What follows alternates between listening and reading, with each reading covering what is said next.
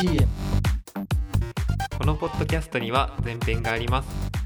まだの方はまずそちらからお聞きください。それでは後編のスタートです。というわけで後半です。引き続きゲストは国府達也さんです。改めてお願いします。お願いします。えっと前半で紹介してもらったチョイスしてもらった3曲ですね、まあ、あのこちらのコーナーのまず感想からいきたいんですけども、はい。えーまずはニルバーナの「はい。スメルス・ライク・スティン・スピリット」はい。ね、こちらは選曲理由としては？えー、まあ好きだか好きだから。ら。まあてか今聞いても、うん。あのすごい不思議だなと思う。うん。楽曲でもあり、まあ時代をこじ開けた曲でもあるし、うんうん。なんかいろんいろんなものが総合的にこの一曲、まあこのアルバムですけどね。はい「ネバーマインド」入っている象徴的な曲だなと思って、うん。うん。これリアルタイムですか？リアルタイムでしたね。これニルバーナの これ急になんかもうリスナー同士のトークですけど、うんうんね。ニルバーナの登場っていうのはうん。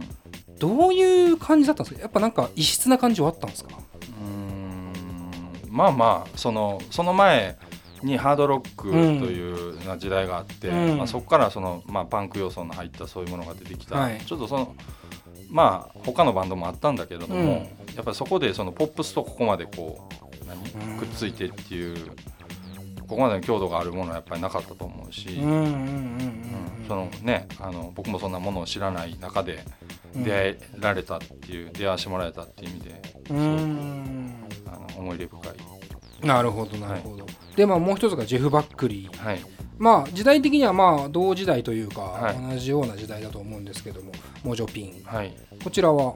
まああのーそうですね。僕これジェフ・バックリーってあんまりリアルタイムでもないんですけどちょっと遅れて聞いてるんですけど、なるほど、まあ実はそんなに初め聞いた時ピンとこなくて、うん。人に勧められて聞いててである時にふといいなと思ってから取りつかれたようになんか聞くたびに音楽やめたくなりますよね。ああ、うん。それはうん。どどっちっていうか僕今パッと思いついたのは、うん、ジェフ・バックリーの作品すげえなっていう感覚すごい、がはい。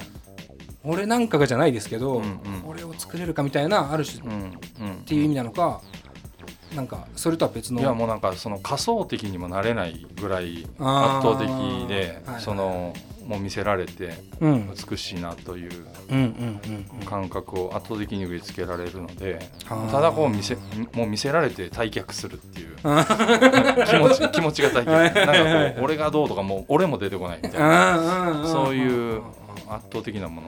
だけど僕はそのカート・コバーンの方が好きなんですけれども。はいはい、はいまあ、どちらもねもうなくなってしまっているわけですけど、まあそこもね一つこう、そうですね。ねなくなったから音楽が変わるわけじゃないですけどもまあでもねね。一つやっぱり閉じるわけで。ですよね、うん。何か乗ってくる何かはあるなという感じはするんですけども、そして3曲目が「パーミー」はい。まあ、こちらがですね2001年のアルバム「パーミー」というアルバムの2曲目。はいにあたる曲で読めなかった。読めない。読めないです僕タイ語の。いまだに分かんないです。はいタイトル。これはだからある種曲タイトルも読めないけど、うんまあでも僕今あ今そんな感じですけどねずっと。あのうよく曲タイトルも覚えてないまま好きとかうん全然平気であるし、これは理由としては？たまたまこれも友達かな？なんうん。か教えてもらって聞いて、この曲はすごくポップスとしての強度が強いのでうんすごく好きだったんですけども。で今回、えーちょっと前に、あのータイに旅行に行った時に、はいはい。ふと思い出して聞いあの再び聴いてみたらやっぱり名曲だなっていうところで。そのなんかポップスでううん。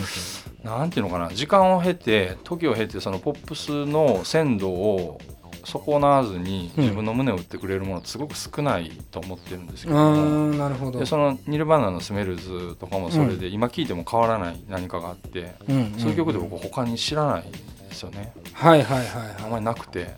あのメロディーラインっていうのは結構消費するとあの色あせていくものなので、それでもこう消費されずにいるっていうのは何なのかっていうところでそのちょっとアルブリュット的なうんものうんをかあのカート・コバーンには感じたり、うん。うんします。R ブリュットっていうのは？あのえっとアウトサイダーアートうんいわゆるうん。障害者のアート、はいはいはい。はいなるほど。ああいう未知なえ未知未知なる何か。はいはいはいはい。もなん入っているからなのかなっていうふうにちょっと思います。はい。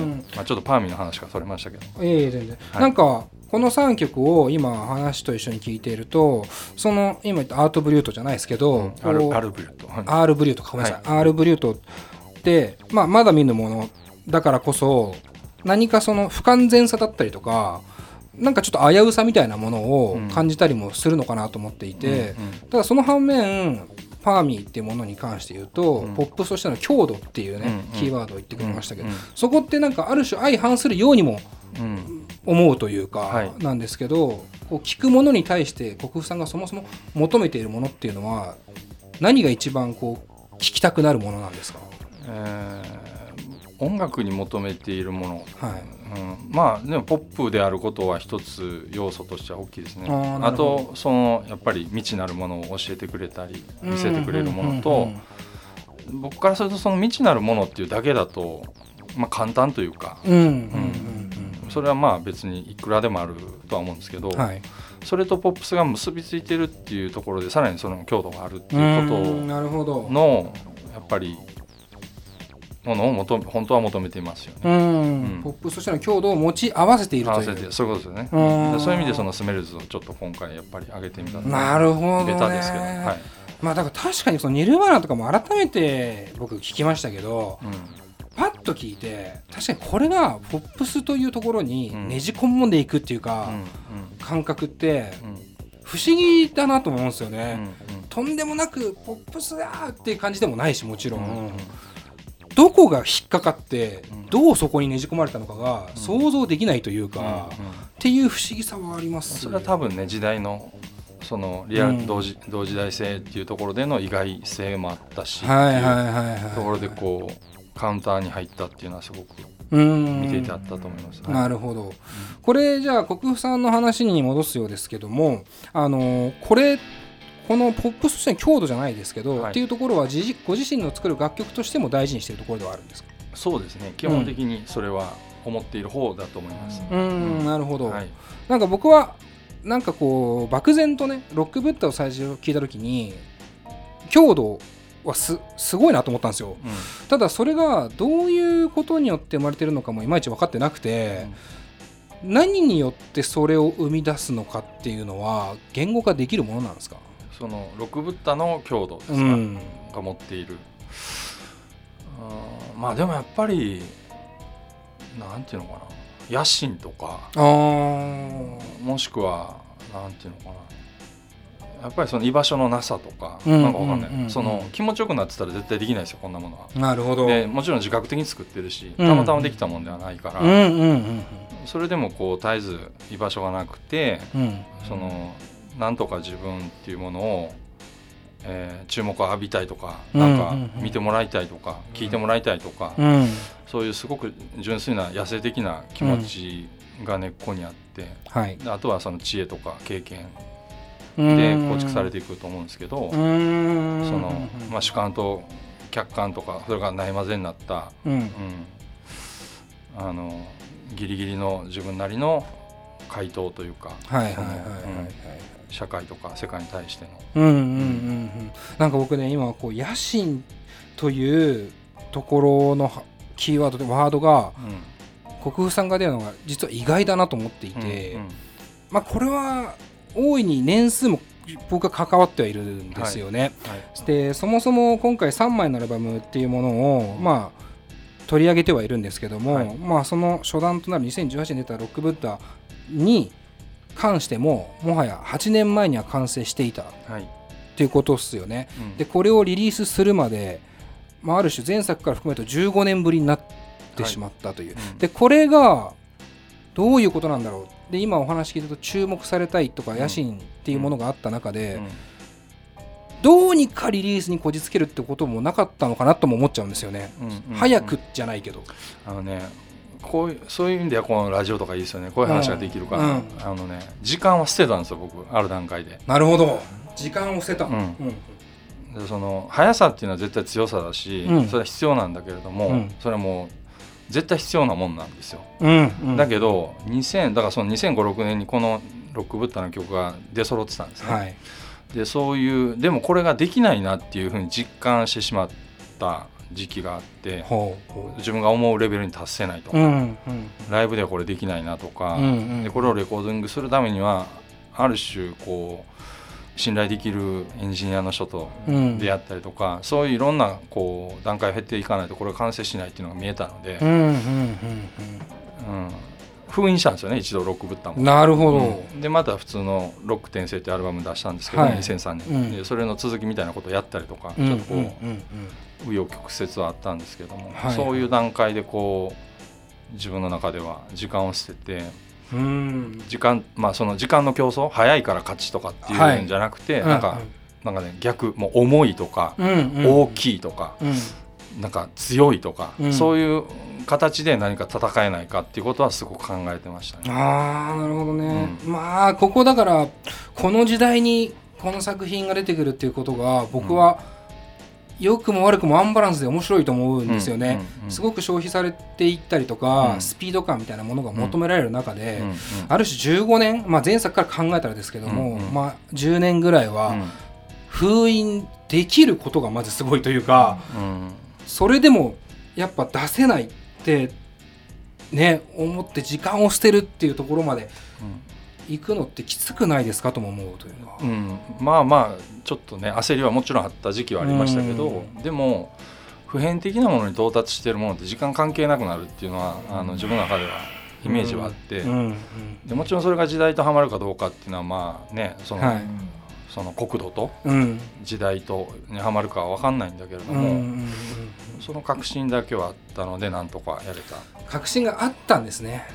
うん。だからこそ時間をかけられた。うん、まあそうですね、まあ、うんどれだけ時間が経っても多分大丈夫だっていうのはあった、うんうんうんそれねそうです。はい。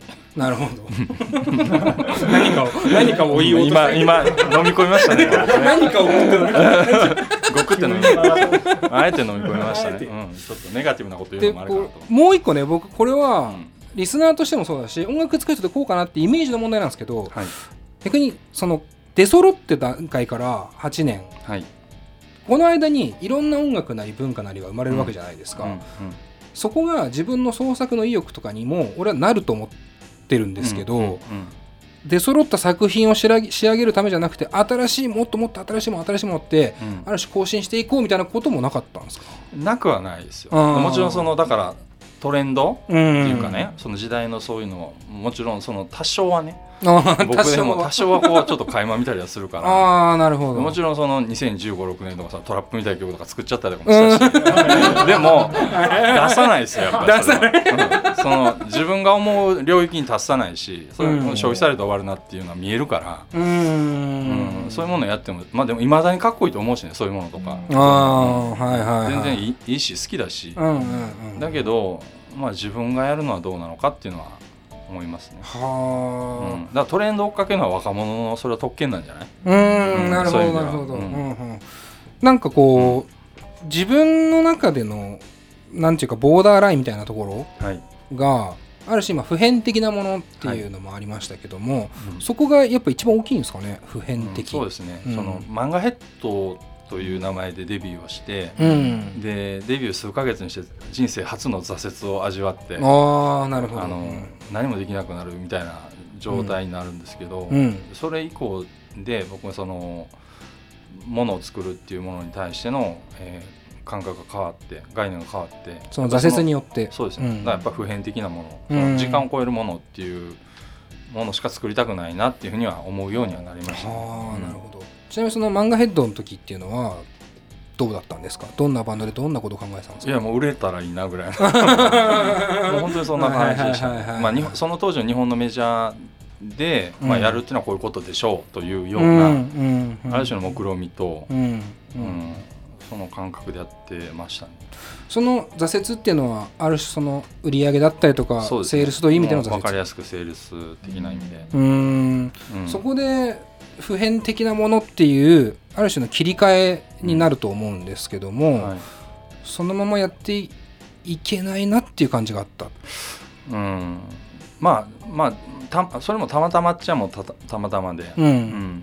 あのものが作れなくなったその後に本当にこう、自分がなんていうんですかねゼロからじゃあ何が好きなのかとか何がいいと思うのかっていうことを、うん。今まではその計算づくでやってたんだけどそれも,、はいはいはいそういうのを取っ払ってやったらどうなるのかっつって出てきたのが国歌ってのそのロック転生っていうアルバムの音楽なんですけれども、うんうんそれが出てきた時にまあ完全に体重がもうそっちに移行したっていう、それはラッキあー。ある種ラッキーだったのかなんか分かんないけど、うんうんうんまあそうっすそねこでまあ確信を得てしまったっていうのがありましたね。確信を得てしまった。うんなんか国分さんの話聞いてるとこう魅力としてね国分さんって所在のなさみたいなところも僕は正直あるなと思って、はい。なんか謎めいてるじゃないですけど簡単に言えば。いや僕はねもううん、ど。どどんな人なんてずっと思ってたんですよ。ああそういうふうに思われるんだな。多分普通すぎて分かんないです。いやもう一緒にもう一晩過ごせばただもうダラダラでゲームして終わりですよ雑談して終わりですよ。そこに対する安心感は半端じゃないんですけどうん今、うん。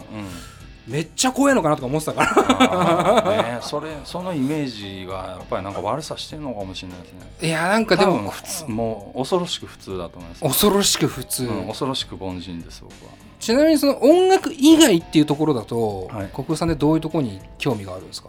映画好きですね。映画？映画はなんか音楽より好きだと思う多分あそうなんですね、うん。それこそそういうまあ浮気とは言わないですけど、うん。なんか別のことやってみようかなとは思わなかったんですか？映像やってみようかなみたいな。うーん。あまあね。うん頭良くないんでそういうのをこうなんていうんですかね器用にやれないんですよ。あそうなんですね、うん、だパパパじゃあやってみようっつってこうわかる説明書読めないんで、うん、うん、もうイライライライライラするんですよ。説明書が読めない。読めない、うん、もうイラッつってもうムカついて終わるっていう。ゲームはするんですもんね。ゲームは説明書いらないじゃないです。か、まあ基本。プレイの中でね。そうですゲームの説明書もあんまり読めないです。まあ読むけど最低限。あーなんかこう本当にね僕は今話してる中では、い。この人本当にまあ普通って言うとあれですけどいや普通なんですよ、うん。めっちゃ意外なんですよねそれが、うんいやいやもうそうそうです。そうなると逆に言うとこの野心じゃないけどさっきの話で言うと国二つ也っていうその人物としても音楽としてもあると思うんですけど、はい。なんかどういう風に見られたいみたいな願望っていうのはあるんですか？うーん分かんないそれは。それがなさすぎてよくないのかなって思ってます。あー僕ね。うん。普通すぎて。あーなるほどな。いんですよ。多分ちょっと最近分かってきたことね、うん。そのライブの面白さが分かってきたこととか、いろんなこと含めてもっとみんなこれになりたいとか、うんうん。そういうところでこうやれてる人って結構多いんだなって、うん。そうじゃなくて突き抜けてる人もいるんだけど、はい。そういうのがちょっとなさすぎてああそうなんですね。あそのマンガヘッドの時はもうニルバーナのジェネリックになりたいみたいなね。そう日本版ジェネリック、はいはいはいはい。もちろんそういうのあったけど、うん。もうそれ以降はもうないから、うんうんうんうん。それがなさすぎてよくないのかなっていうのはちょっと反省してますいろいろ。はあ、それは作品にもそう？うんそうですね。うーん。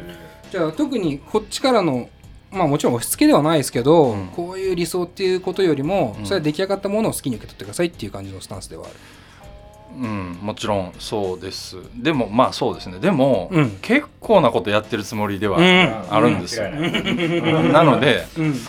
結構事件性というか、はい。そのこれやってるっていうことのなんかそのねうん、あんまり言うとあれだからあんまり言わないようにしてるんだけど。いやいやそこはもう言った方がいいと思います、うんそうですかね。あんまり言わないようにしてます、だうん。からそこら辺はもうちょっと評価されたいなって。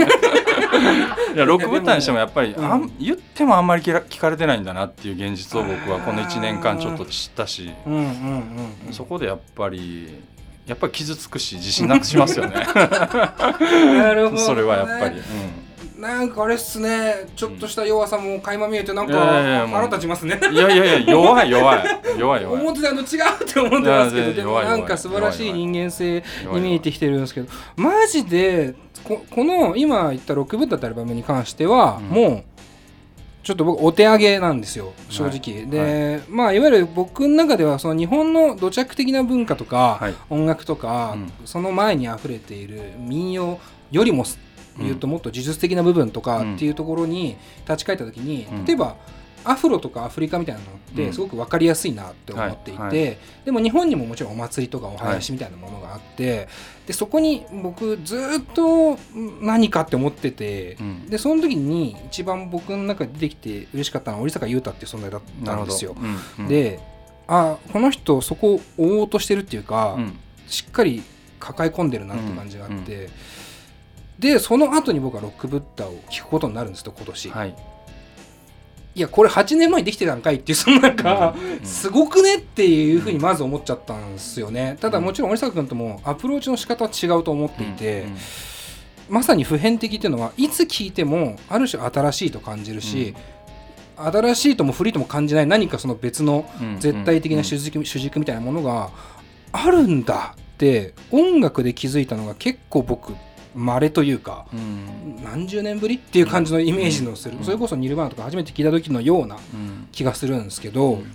と先ほどお話にあった時間を捨てるっていう感覚とか、まあ、ある種素材のなさみたいなところもそうですし、はい。まあ、強度っていうところもそうなんですけど、そのなんか全てのワードに対してのまとめ役じゃないですけど、うん。もっと最上部にあるものっていうのが、芸術っていう言葉な気がしててそこに対しての、なんだろう芸術としての強さみたいなところもうん。一つこだわりとしてはあるのかなと思うんですけども、はい。その辺ってどうですか？まああのもちろんそれはありますし、うんうん。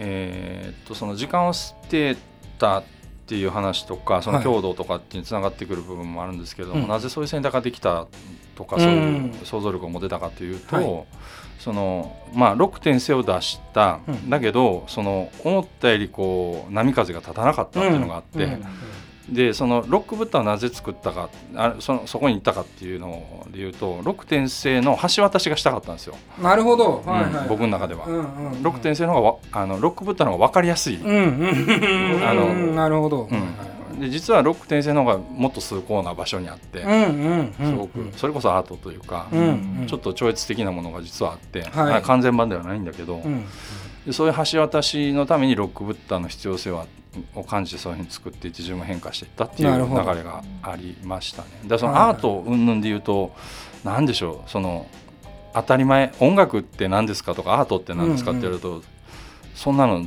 ね自分でもありその全部だから、うん。そのちょっと当たり前すぎてなかなかこうはい。客観的にそれそれをどう時代的に文脈化するっていうのが西洋的なアートだとした時に、まあそういう部分もなくはないですよ、なくはないけどそのうんそそれよりももっとなんかそれこそ東洋的な考え方をしてるのかもしれないけど、うんうん。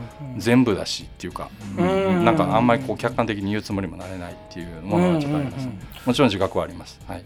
ただこのアルバムとしてロック転生が先ほどおっしゃってたみたいにちょっと超越的なところにはい、行ってしまった分、うん。ロックブッダが橋渡しになっている。そうですね。この関係性はい。って逆に言うとこの3枚をタイミングとして一緒に出すことももちろんそうですけど逆に言うとロック転生をもう一度ってういう感覚はあったりするんですか、ん。いつか完全版が作りたいっていう考え方あは。あ完全版、うんなるほど、はいはい、でもまああ満足できるような環境が整わないとそれできないんだけれども、うんうんすごくうん。うんいい音で撮れるとかね、うんでないとやる意味がないから、うんなるほどなるほど。でもいつかそういうものがやりたいなっていうことはあと自分のコンディションもありますよね、うん整わないとできない、うん。なるほどね。あの時うん。ある種できなかったことじゃないけど、うん。やり残したことができる環境になるならば、なるならば全然やりたい。その出してない曲がたくさんあるのでその6点生の時に作った曲でなるほどっすね。でモードが変わっていって、うんうんうんうんうん、うん。なんかこうそういう国府さんの活動の仕方とか、音楽に対する追求の仕方って、僕とても好きなんです。ただやっぱり、待たなきゃいけないかもしれないですけどね、うん。何年間もね、うん。もしかしたら、うんそういう中で今のじゃあ周りじゃないけどある種スピード感を求められる音楽シーンみたいなところで言うと、きつくないですか？しんどくなったりはしないんですか？いやしんどくなってきてるんですね多分、うん、なんかそんな気がします。すごくしんどくうんしんどくなってきてるな。でまあその時代の変化うん。もまた一気に加速してきてるじゃない、うん。この数年で、うん。そのストリーミングが一気に普及したりとかでまた流れも一気に変わってきてるし、そういう部分で言うとまあというか音楽の価値自体が今すごくうん。過渡期、本当に変化していってる時で、うん。うん。なかなか辛いですよね。なんか本質的で強いものを作ればいいって時代でもまたなくなってきてるから,、だそういうものが好きな人がまた高齢化しているとか。はい。はいで高齢化していることで若い人ほどの拡散力がないとか。うん。そういう問題いろんな角角度から見てます僕は。若者はもっと無邪気にバーバーバーいいよねいやってなるんだけど、ちょっとあのそせっかく出会ってくれた人も結構自分のこ結構閉じこもった自分のものにしちゃうなるほど。はいはいはい年齢の人が多いのかもしれないなとも思うし、うそのオルタナティブミュージックを求めてる層がちょっとやっぱりシェアがどんどんニッチになっていってるっていうところでの厳しさ、うんだ本当はだからそのワールドニッチっていうか世界につながっていくはいべき、えー時期に入ってるんだろうけどそこにもまだ行ってないし、うんっていうところで非常に苦しい、ううん。ん、非常にだからそのロックブッターを出したことで僕もちょっとようやく社会性みたいなものをなるほどね。取り戻して、はいはいはい。音楽的な社会性みたいなものを取り,、取り戻してとか始まったうん。というのがあって、うん。そこから見た時に、うん、いろいろ難しいですね、うん。じゃあその日本のマーケットにうん。当てはめて自分がそのとりあえずこう何生計を立てていくためにこういう音楽をしようといううん。ものをやればいいのかともなかなか思えないし、なかなか。まあでもそのロック転生の時からもつくづく感じたんですけど。なるほど。その自分の野心のサイズがはまらないんですよ日本と。うん。本当に。自分の野心のサイズが日本とはまらない。はまらない、はい、で日本でやっててもね。あのちょっと場違いっていうか、うんうん。うん。多分場違い。うん、そのもうちょっとそれこそアートとかね、うん。それがシームレスにつながってるうんその土壌があるとはい。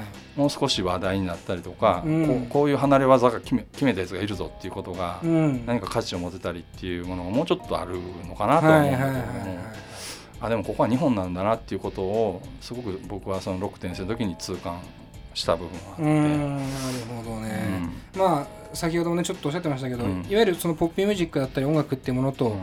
芸術アートっていうものとのちょっとした乖離性というかうん。ちょっと乖離した感覚がやっぱりどっかにあって、そこがもっと密接であれば、うん。おそらく音楽の捉え方も違うんじゃないかという希望ではあるんですけども、うんうんじゃあどうしましょうっていう感じになりますよね。うんうん。音楽を作りました、うん。でももしかしたらこのはまらないかもしれない。日本という国に、うんうん。ってなった時に国夫さんは今どうしようと思ってるというかどうしましょうかねって。どうしたらいいと思う？いや僕はこれ本当どうしようって思ってるどうしたらいいと思う？本当に。でもやっぱりもうちょっときもうなんかもうちょっとすごい感傷的なこともう少しね、うん。あの騒いでもらってもいいかなとは思ってます正直はいでもあのスラップスティックとかはもうあの大衆的な要素もあるから、うんまた違う入り口を作ったつもりではあるんですけれども、でまあそのささっきアートの帰りみたいな話はあったけれども、でも僕はまたちょっと話をひっくり返すようでもあるけれども、日本は日本で歌っていうものの中に、メロディーラインとか歌っていうものの中にそのアート性っていうか進化うんっていうのを、あの借り物でやってきてる文化だけじゃなくて、はい。そこに進化してきたものもあって、実はスラップスティックはそれはそれでそのポップスとしても単純消費できるけれども、うん。逆に日本っていう文脈のアートをそのポップスっていうところでまた固めてる、はいはいメタ的に固めてるっていう意識も実はあって、なるほど。であのさっきのそのオルタナティブのその高齢化オルタナティブミュージックを志向している人の高齢化とかもいろいろ問題、い、ろんな問題が僕はあると思うんですよ、うん。なんでこう細くなってきてるのかっていう部分、い、ろんな問題の中に日本は日本でそういうこうなんていうのかな。やっぱあるじゃない差別って、うん。オルタナミ、はい。洋楽派。オルまあタナミュージック、そうでポップはアホみたいな。なんか。うん。いやいい曲はいい曲やから、うんまあそうそうそうう。ん。あるじゃない。そそこのなんかある種その音楽を志向してた人たちの差別っていうものの末路うん。が今ここに来てるっていうところの僕は問題感。僕はその差別がない方なのでうんうんその問題感もすごく提示したい、うん。なるほどな。なんかそだのからそその差別のなさが今回その違うアルバムに出てると思います。僕の中で。なるほどぼなある種僕のな僕の中でのちょっと挑戦というか提示でもありますね。だから差別してる人には聞こえないかもしれない。スラップスティックは。うん。なんか偉そうなこと言ってんね。いやいやいやいや。ね、うん。それだと。いや俺初めて言語化された気がする、ん。なんかその違和感ってずっとあって違和感っていうか、ちょっとした悔しさとかもそうですし、うんかといって問題提起をしたらいいわけじゃないっていうか、うん。別に変わるわけでもなくて、うん。でもなんか言いたいんだけど言えないみたいな、うん。文句みたいになっちゃうから嫌だなってね。僕も結構思ってたんですけどうん。今の言語化に関しては文句ではない感じがあるっすね。その身体性の歴史っていうかね、うん。そういうものが切断されているっていうのがやっぱ日本あって、うん。僕はそれをすごくそなんかつなげているっていう自覚はすごくそういう部分でその織坂君とかっていうものを同列的に話してもらったのはすごくわかるし、それはでもその国府さんの今の音楽活動に関しては、じゃあこのまま続いていく。うんいやでもねちょっとだからその精神的な 精神的な限界っていうのはねちょっとあるからその体調的なだからももっとねあのこうちょっとあのあれですねもっとね褒めてもらいたい。いやでもねいや本当にそうですよね。もっと褒めてもらいたい。うん。そう僕にセロトニンをくれみたいな、うん、外部注入できたらそれも注入、そうそう。出ないと続けられないですよねやっぱなかいやなかここが僕はなんか不思議だなと思うんですよ。で結局僕らも音楽を扱うメディアはい。だったにもかかわらず、はい。国府さんの作品を聞いたことがなかった。というあ知られてないですある種恥ずべきだなって自分も思ってるけど、えでも現実そうだったし、えはい。こんなにすげえのにはい。ありがとうございます。なぜ届かねえんだみたいな感じもちょっとあって、はい。でもそれは別に売り手が悪いとかでもないしリスナーが悪いとか僕らがとか、うんうん。国府さんがとかじゃなくてうん。ただ単純に現実でそうだったっはい。ていうところなんすよね、うんなんか不思議なのは。ただ共通してなんか所在のなさって話もしましたけど、はい。この音楽に国府さんの所在ってあるなって思っててはい。そのある種存在表明を叫んでいるようにも聞こえてくるっていうか。なるほど。うん俺ここでやってるぞっていううんうん。感じ、うん。そこがなんかなんかある種エモさに僕は相まってなってしまってる部分もあるんですよね。なんかその存在のなんかこう主張みたいなところってただ表立って思いっきりはやらない感じも国府さんらしいというか。ね。まあそれ下手なだけなんだっていう。うん。多分でもそんな気もするんですよ。ちょっとだけそのなんかねめちゃくちゃ語弊あるからあれなんですけどなんか少しだけ生き方がうまくないというかうん下手。下手っていうとちょっとナルシスティックだよね。難しいですよね。超むずいなと思うんですけどね。うんいや。ーなんかねそこってだからなんかなどうにかなんないかなと思って僕らもこうやって来てもらってる部分も、はいすみません。ありがとうございます。ねあるんですけどね。なんか機会を作って。いやいやなんかね本当にみんなとにかく知ってほしい。はい。でちょっと具体的な話は今日あんまできてないんですけど、まあ、あとはこの今回取り上げているロックブッダ音の門スラップスティックメロディってこの3枚に関しては僕の中では必ず3枚一緒にっていうか3枚全部聴いてほしいんですよね。でそこに存在はその3枚それぞれかなり大きな声で僕は表明してると思ってるんですよ。うん。なのできとにかく気づいてほしいっうんていう気はしますね、ありがとうございます。ええ。聞いてもらいたいですね。まあ 聞いてもらいたい。うん。ちょっともうちょっとねお知らせプラスで話したいこともあるので、はい。もうちょっとお付き合いください、はい。すいません。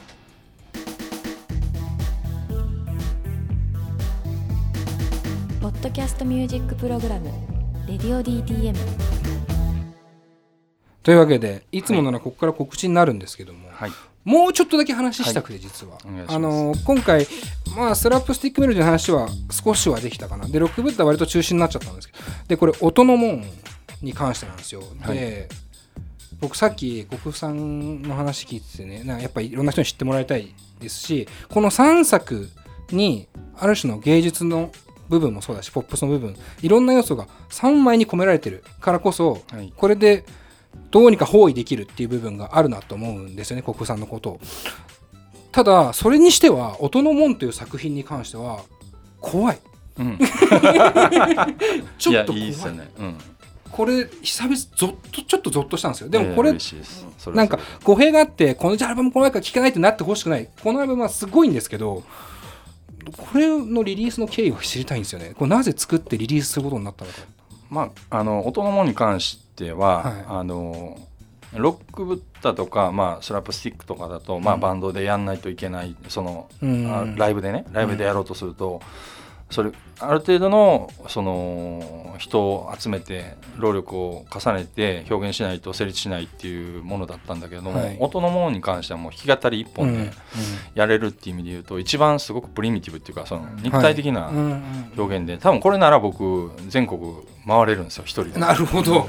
だけどそれそそのやっと肉体性の一致したものがこのとてつもなく恐ろしいホラーであったみたいな うん。そこに因因果なものがあって。うんうんその自分というものをちょっとこうねずしっとか顧みてしまう部分もあるんだけれども、でもなんか並べていった時に面白いカードの一つにはなるだろうという確信はあったというか、うんでこれがやっぱりあの一番好きだっていう人もいてくれると嬉しいし、それはでも間違いなくいますよねうん僕はもしかしたらそうじゃないかもしれない、うんうんでもこのこのアルバムのすごい音のもんって本当にすごいなとはずっと思っててやっぱ歌詞なんですけど、うん。まあ、国空さんのこの音のもんに入ってる曲の歌詞って僕さっきオフトークでもねみんなちょっと話したんですけど、例えば僕太ってるじゃないですか、はい。で はい、はい。もうの脳感の脳 エモーション。はいノーエモーション。で太ってるから、うんラーメン週2に抑えてるんですよ。あー。であー。例えば言うとするじゃないですか、うん。もしくは太ってるからちょっと糖尿病になっちゃった、はい。で逆に太ってるからクマさんって言われてモテるんだよね。みたいなこともはい。ある、う。ん。っていう話をすることがあると思うんですけど、はい。僕太ってます。って言われてる感じっていうあーなかるほど。面白い面白い、うなんかなるほど、うんうんうんうんうんってなっちゃう感じっていうか、はいはいはい。そのね続々感はねうん。僕味わったことなかったんですよね、なるほど、それだから嫌な風に言うとそれで？って話なんだけど、そう。でもこの「それで」には、うん。ワクワクみたいな期待もうん。不安も混じってて、みたいなこうゾッとする感じ。これが結果的にホラーと言うべきか分かんないけどすごいと思うんですけどね。まああのでもホラーちょっとホラーだと思ってますね。うんやっぱご自身でもそれは思う。僕なんだかんだ甘口なんですけど言っても甘口うんうんうんうん。甘口作家だと思ってるんで。そのロック舞台にしてもなんだかんだ甘口だと僕は思ってるし。でそのそういう作家がホラーを作ってしまったっていうようなある種の、まあ、事件性というか面白さっていうものが、まあ、残るといいなっていう意識はありました。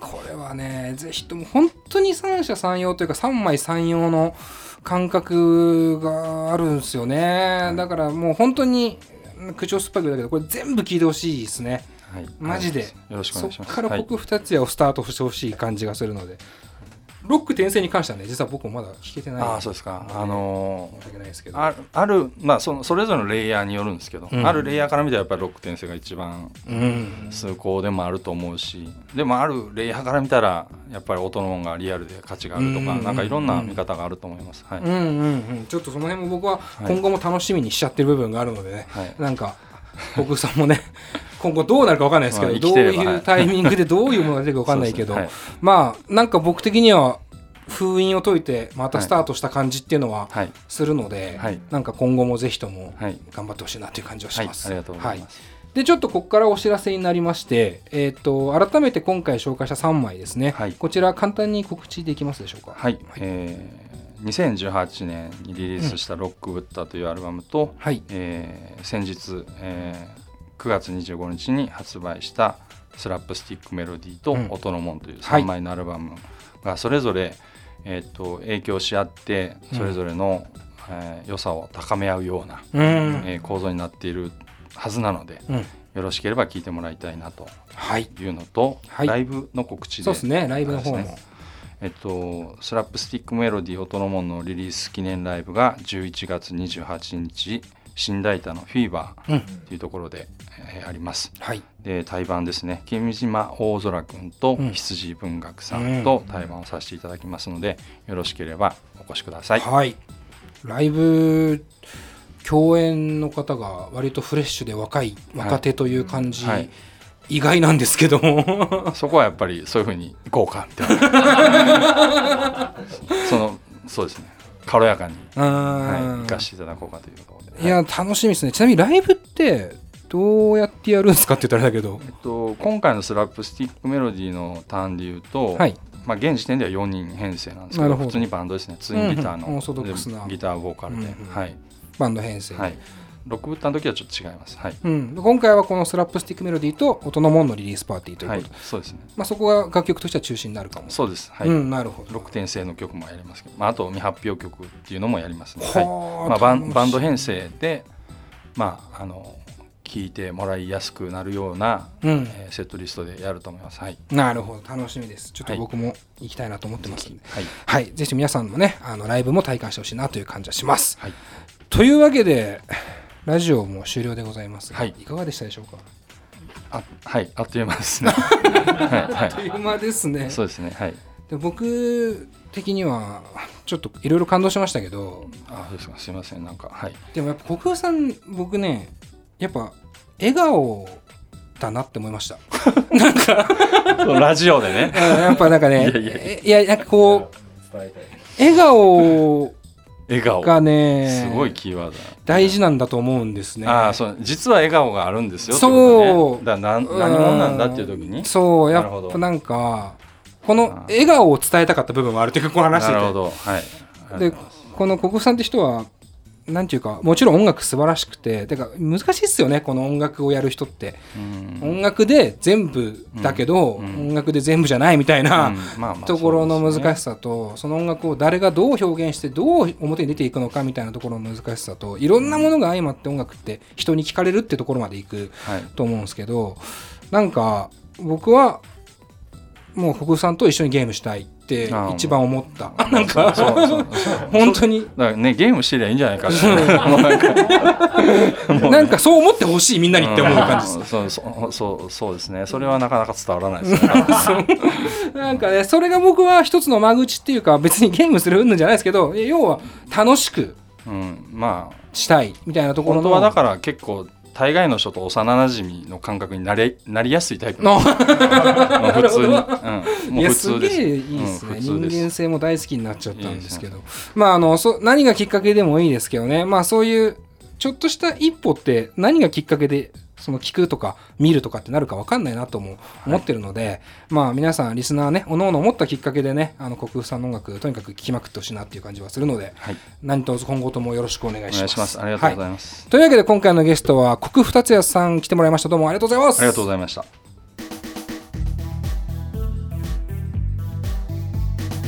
ポッドキャストミュージックプログラム「レディオ DTM」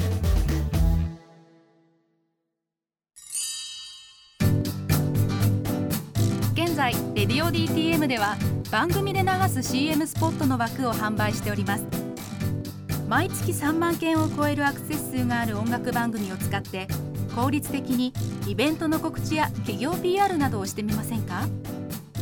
詳しくは番組サイト内の特設ページをご覧ください。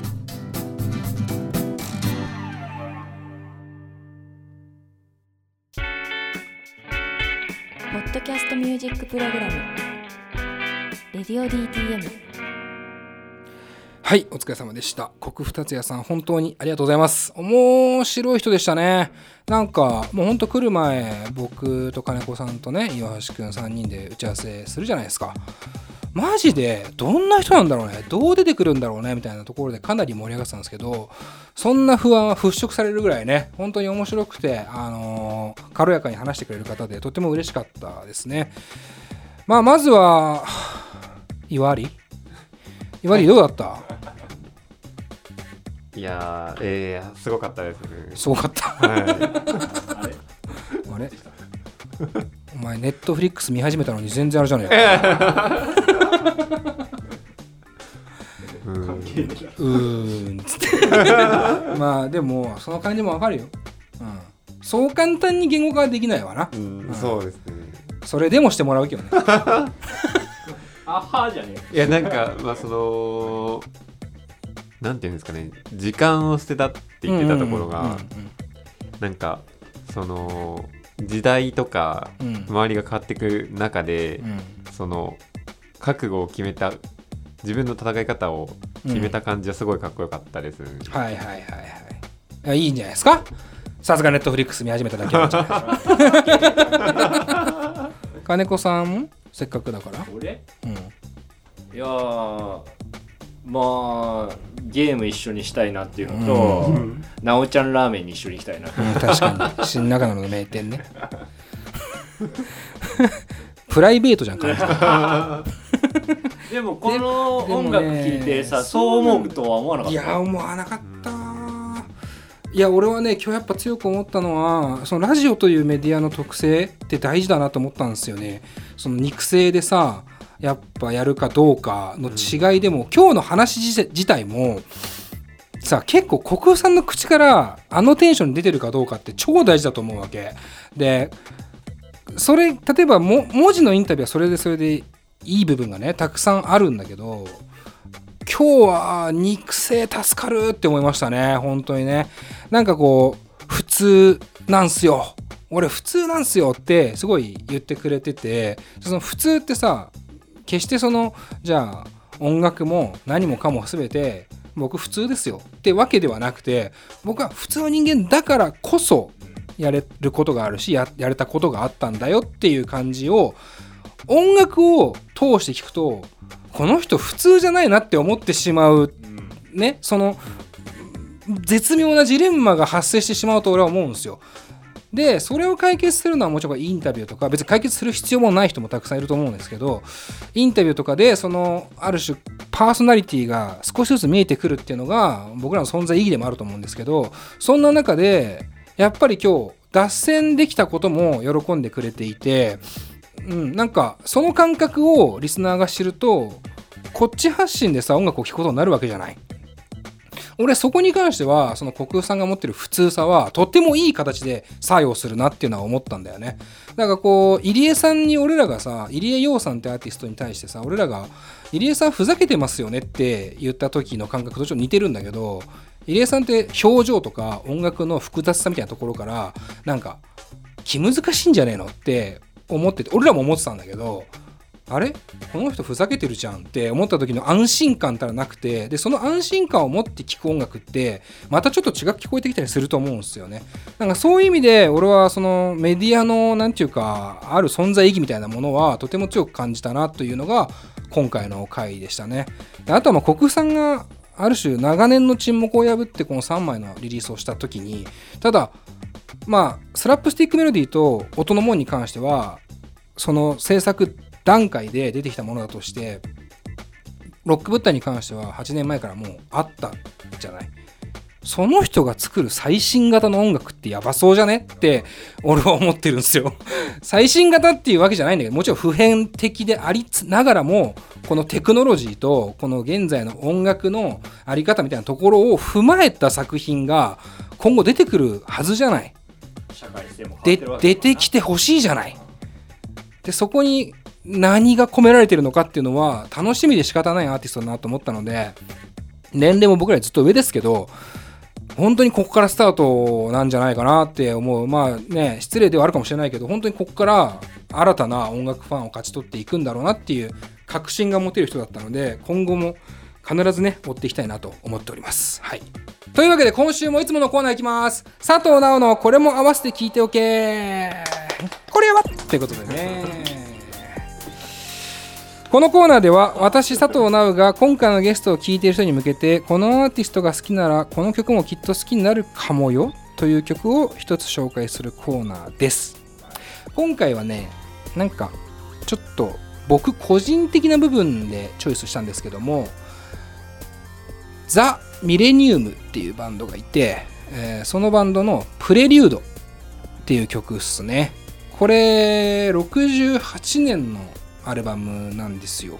これ大事なんですけどそう1曲目なんですよ「BEGIN」ってアルバムの1曲目なんですけどこのミレニウムっていうバンドはまあソフトロックとかって言われるんですけども要は綺麗なメロディーがあってそこに緻密なアンサンブルと、まあ、曲構成があるっていうそれこそビーチボーイズのペットサウンズとかにも多分大きな影響を受けていると思うんですけどもこのミレニウムの「BEGIN」ってアルバムを聴き初めて聞いた時にこんな時代にこんなのあったの？って思ったの。68年にこんな音鳴らしてこんな曲やってるやつらいたの。しかも歌物っていうか 今の言葉で言うと歌物じゃん君たちはってビギンには思うあビギンじゃないミレニウムには思うんだけどビギンもそうだけど ビギンも思いっきり歌物だけどあのミレミレニウムそこなのね、えー、島んちの宝じゃないの、えー、まあいいとして そのななんつったか忘れた。ミレニウムね。そうそうミレニウムっていうバンド。なのにもかかわらず1曲目要はイントロ的な曲なんですよ。その曲がなんかエグかっこいいっていうかそのこんなバンドなんだって思ってこんなバンドじゃなかったって思うんだけど でもそこには共通点っていうかつなぐ橋はあるんだよね。でもそれが何かってわけじゃないんだよ。そのイントロとなる「プレリュード」って曲から2曲目に行くつなぎもあるのよ。で同じバンドなのよ。同じバンドなんだけど全然違う曲なのよ。でそれが68に出てるって衝撃でそれこそ俺はその当時音楽やってたけど無理だろ絶対って思ったの。音楽やっていくなんて無理。こんなに普遍的なものを作るなんて無理って俺は思ったんだよね。ぐらい衝撃を受けたんだ。このミレニウムのプレリュードにはね。ただなんかそこを諦めなかった国二つやっていう感じが俺は超エモいなって思うわけ普遍的なものを作るっていうことを諦めず時間を捨てた国二つやっていうものにやっぱ衝撃を受けたんだけどだからなんか時代も違えば国も違えど聞いたタイミングも違うんだけどこんなものがあったのかっていう発見の感動としては俺はミレニウムも国二つやも同じだったんだよね。という意味でまあ音楽性云々とは全然関係ないんですけどもまあそういう出会いをねあの音楽には軽やかな一歩としてあの持っててほしいなという意味も込めて今回はザ・ミレニウムのプレリュードまあこのビギンといえばも必ず1枚聴いてほしいなと思っております。はい。というわけで、えー、僕が紹介した楽曲も Spotify の Radio DTM プレイリストにも加えておきますので、ぜひ、ポッドキャストと合わせてお楽しみくださいということです。今週は以上でよろしいですか？で、来週なんですけど、あのー、大発表がありますね。それこそ長らく沈黙を続けてきましたけど、僕らも。12月14日にイベントがあります。でもっと言うとこの次の配信の時は10月16のイベントがあります。へベンサムと突然少年のツーマンですね。楽しみ。だね。あのどんな形のツーマンになるか俺らもその化学反応を楽しみにしてる感じがあるので、えー、まだチケット買ってない人はぜひとも来てほしいんですが、まあ、その日に僕ら12月のイベントの発表もします。で結構ヤバめの大きめの発表になりますのでそちらも注目してねあの来週も聞いてほしいなと思います。というわけで今週は以上佐藤直でした。